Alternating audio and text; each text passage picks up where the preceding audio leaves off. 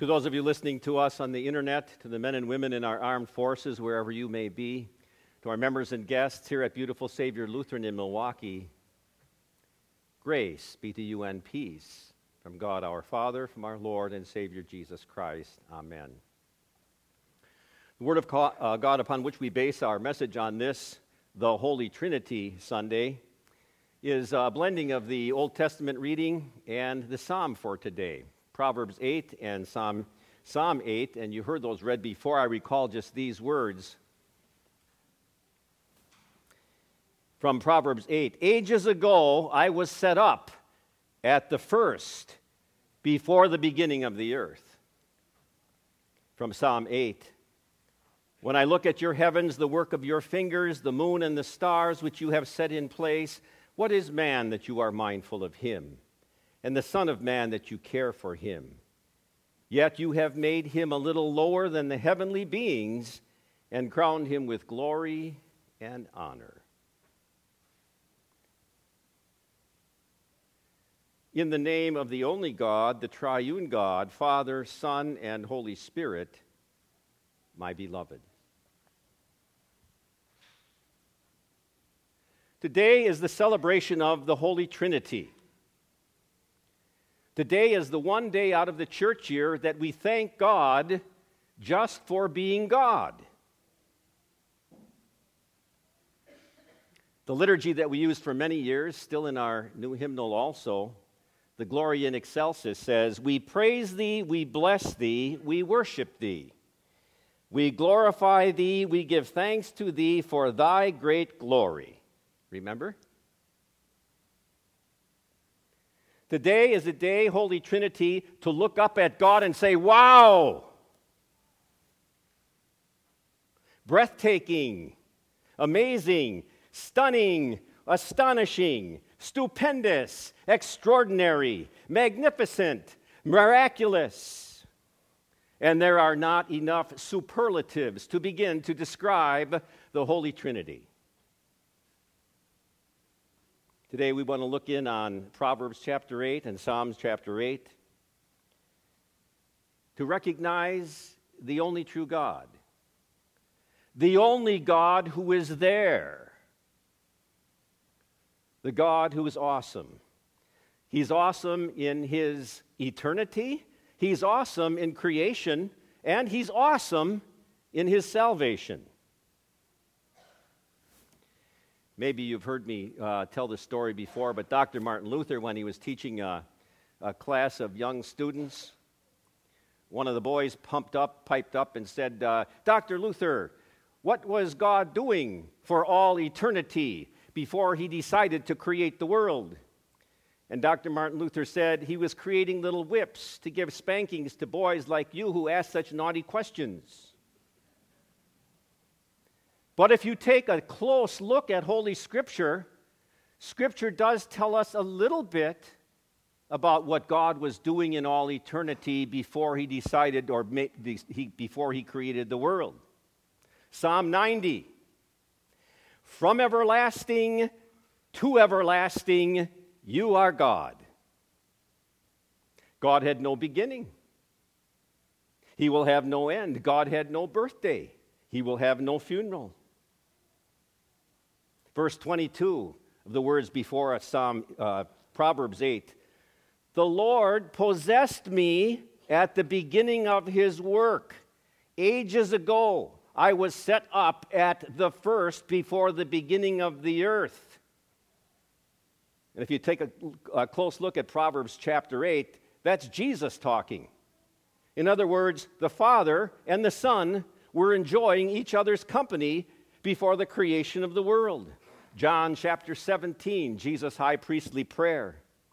I want them, my disciples, to see my glory, which you, Heavenly Father, gave me because you loved me before the world was made. Before creation, the Father loved the Son. Love existed before the creation of the world. John 17 again. Now, Father, give me glory in your presence with the glory I had with you before the world existed. The Father was honoring the Son before the creation of the world. Here's a good one Ephesians chapter 1. Before the creation of the world, He chose us through Christ to be holy and perfect in His presence. Before God created the world, He chose you. He knew that you would be sitting here today as His dear child before the creation of the world. Titus chapter 1. God, who never lies, promised this eternal life before the world began. Eternal life was planned before creation. In other words, you might say God knew the end even before the beginning. How awesome is our God of eternity! But God is also awesome in his creation. Proverbs chapter 8 recalls some of God's creation when it talks about the hills being created, the earth with its fields, the heavens, the sea and its limits. God marking out the foundations of the earth. What that's doing is recalling Genesis chapter 1. In the beginning, God created the heavens and the earth. You know how it was light and the sky and the vegetation and land and the sun, moon, and stars and the fish and fowl and animals and Adam and Eve. The Trinity was present there at creation. God said, Let us make man in our image, the plural. In the beginning, God. There's God the Father. Let there be light, the Word, Jesus and the Spirit was hovering over the waters, the Holy Spirit. So, who is God? God is the Creator. Create means to make something out of nothing. Ever seen that done here in this world? Never. Create means to make something, everything, out of nothing. No pre existing elements, God is the one who creates. If you cannot create, you are not God. God created in the beginning. The beginning of what? In the beginning, God created. In the beginning of what? In the beginning of time. Before creation, there was no time, there was only eternity. Before creation, there were no seconds, there were no minutes, there were no hours, there were no days, there were no weeks, there were no months, there were no years, there were no decades.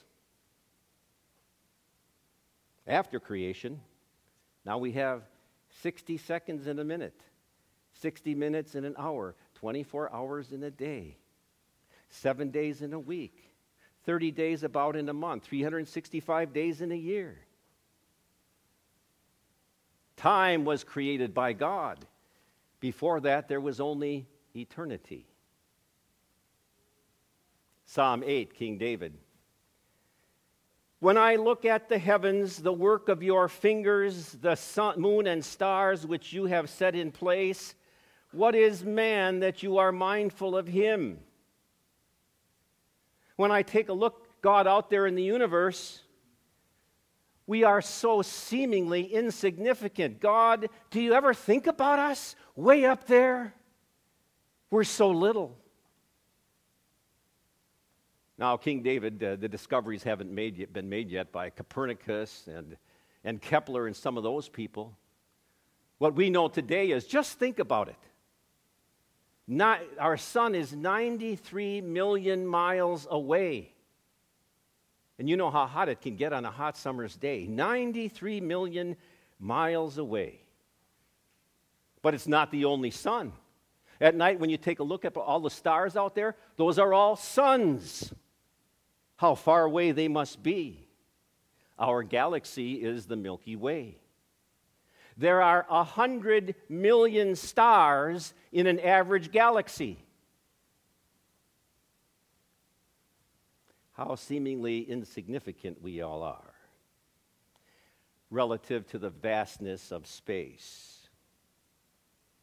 And by the way, too, there's something like 100 million galaxies. And if you don't feel uh, insignificant by looking up, why not look down? Down into the ocean. How vast the ocean is. Do you know that even today, right up to this very moment, only 1% of the oceans of the world have been explored? I'm sure that there are things in our oceans that will never be discovered till the end of the world, even then. And so often we like to think that we are in control. You don't control the heavens, you don't control the universe, you don't control the oceans, and certainly you don't control the weather that God created. And you don't control nature either. We were on vacation for a couple weeks, about a week up in Minnesota for my granddaughter's graduation.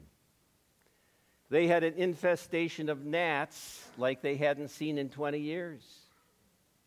Couldn't go outside, had to stay in the screened in porch. Nobody can control the gnats throughout all of Minnesota. Did you ever think about it too? Every once in a while, we get these reports about uh, comets maybe hitting the earth. Ask yourself, why aren't the planets all crashing into one another? Scripture answers that too. Don't be afraid. Hebrews chapter 1 Jesus holds everything together through his powerful words. and God gives us his wonderful creation. God says, I do everything, you do nothing. I'm the giver, all you do is receive. But as powerful as our God is in creation, He's not some mysterious being way out there that we can't get to know, some unknowable being, unknowable to anyone and everyone. King David goes on in Psalm 8 he says, What is man that you are mindful of him, and the Son of Man that you care for him? You have made him a little lower than the heavenly beings and crowned him with glory and honor. Some people look at that psalm and say, Oh, yeah, God, it's so great because even though it's so vast and everything, you made us just a little lower than the angels. Wrong. You are made higher than the angels. God created three creatures animals, just a body, just physical, angels, no body, just spiritual. He created you with a body and a soul, spiritual and physical. And besides all that, when, when the angels, some of the angels fell into sin, God never gave them a second chance. He gave you a second chance by promising a Savior. You are higher than the angels. Well, then, what does this mean? Who was made lower than the angels? The book of Hebrews answers that. Jesus was made a little lower than the angels. God created the angels, and yet he, the Creator became a creature to be made subject to the angels, lower than the angels. My goodness, when did that happen? When Jesus came into our world and was born in the manger of Bethlehem. And then he grew up. And he was tempted out there in, in, in the wilderness for 40 days and 40 nights. And it says, Then the devil left him, and angels came to take care of him. In the Garden of Eden, when Jesus was sweating uh, drops of blood, thinking about his impending crucifixion in the Garden of Gethsemane, then an angel from heaven appeared to him and gave him strength. The Creator had to be helped by his creatures, the angels. Jesus made himself lower than the angels. He became one of us. Why? Because every day God comes to us and He says, I got this. You're looking at the border? I got this. You're looking at Iran? I got this. And I got you. But us, instead of venerating the Father and the Son and the Holy Spirit, so many times we end up worshiping the unholy three worry and doubt and dissatisfaction. Worry, not confidence in God. doubt, not trust in God, dissatisfaction, not contentment in God. What's worrying you right now? We've got some worries in our family. I got a nephew who's out on a ship somewhere in the Mediterranean, maybe the Suez Canal. Who knows what's going to happen there? Just before uh, we left from our vacation, two of our grandkids got sick. Fortunately, it was after graduation. One got mono and the other one got strep. And one had to go to the ER, and we were worried. What's worrying you right now? You see, that's why Jesus was made lower than the angels. Why he hung on a cross for you and for me. Because God the Father dumped all of our sins of worry and doubt and dissatisfaction, loaded it on Jesus, and when he died, all of those sins died along with him. So that God could declare you not guilty of all of those sins that you know you will continue to commit over and over and over again.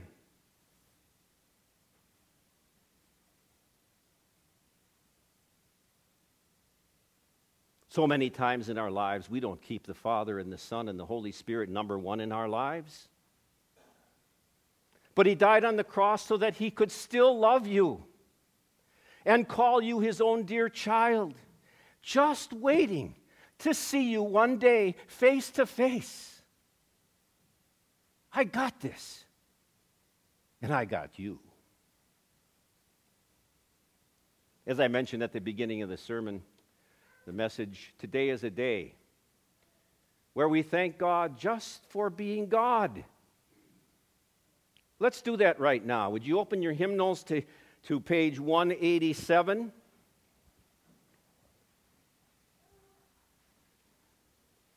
We want to thank God just for being God. Hymn number, uh, page number 187. Are you there? Glory be to God on high.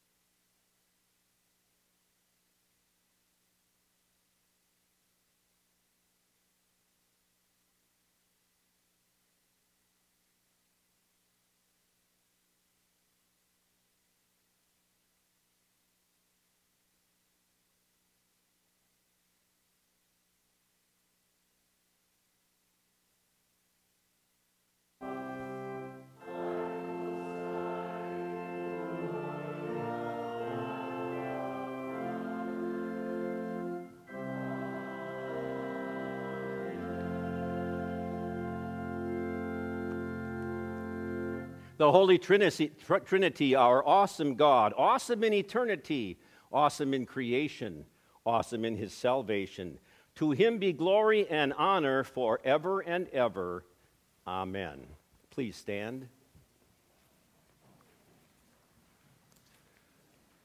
The peace of God, which passes all understanding, shall keep your hearts and minds through faith in Christ Jesus. Amen. We confess our faith in the words of the Nicene Creed. I believe in one God, the Father Almighty, maker of heaven and earth, and of all things visible and invisible, and in one Lord Jesus Christ, the only begotten Son of God, begotten of his Father before all worlds, God of God, light of light, very God of very God, begotten, not made, being of one substance with the Father, by whom all things were made, who for us men and for our salvation came down from heaven and was incarnate by the Holy Spirit of the Virgin Mary, and was made man, and was crucified also for us under Pontius Pilate. He suffered and was buried, and the third day he rose again according to the Scriptures, and ascended into heaven, and sits at the right hand of the Father, and he will come again with glory to judge both the living and the dead whose kingdom will have no end. And I believe in the Holy Spirit, the Lord and giver of life, who proceeds from the Father and the Son, who with the Father and the Son together is worshiped and glorified, who spoke by the prophets. And I believe in one holy, Christian, and apostolic church. I acknowledge one baptism for the remission of sins, and I look for the resurrection of the dead and the life of the world to come. Amen. We take this time to gather our tithes and our offerings and our connection cards.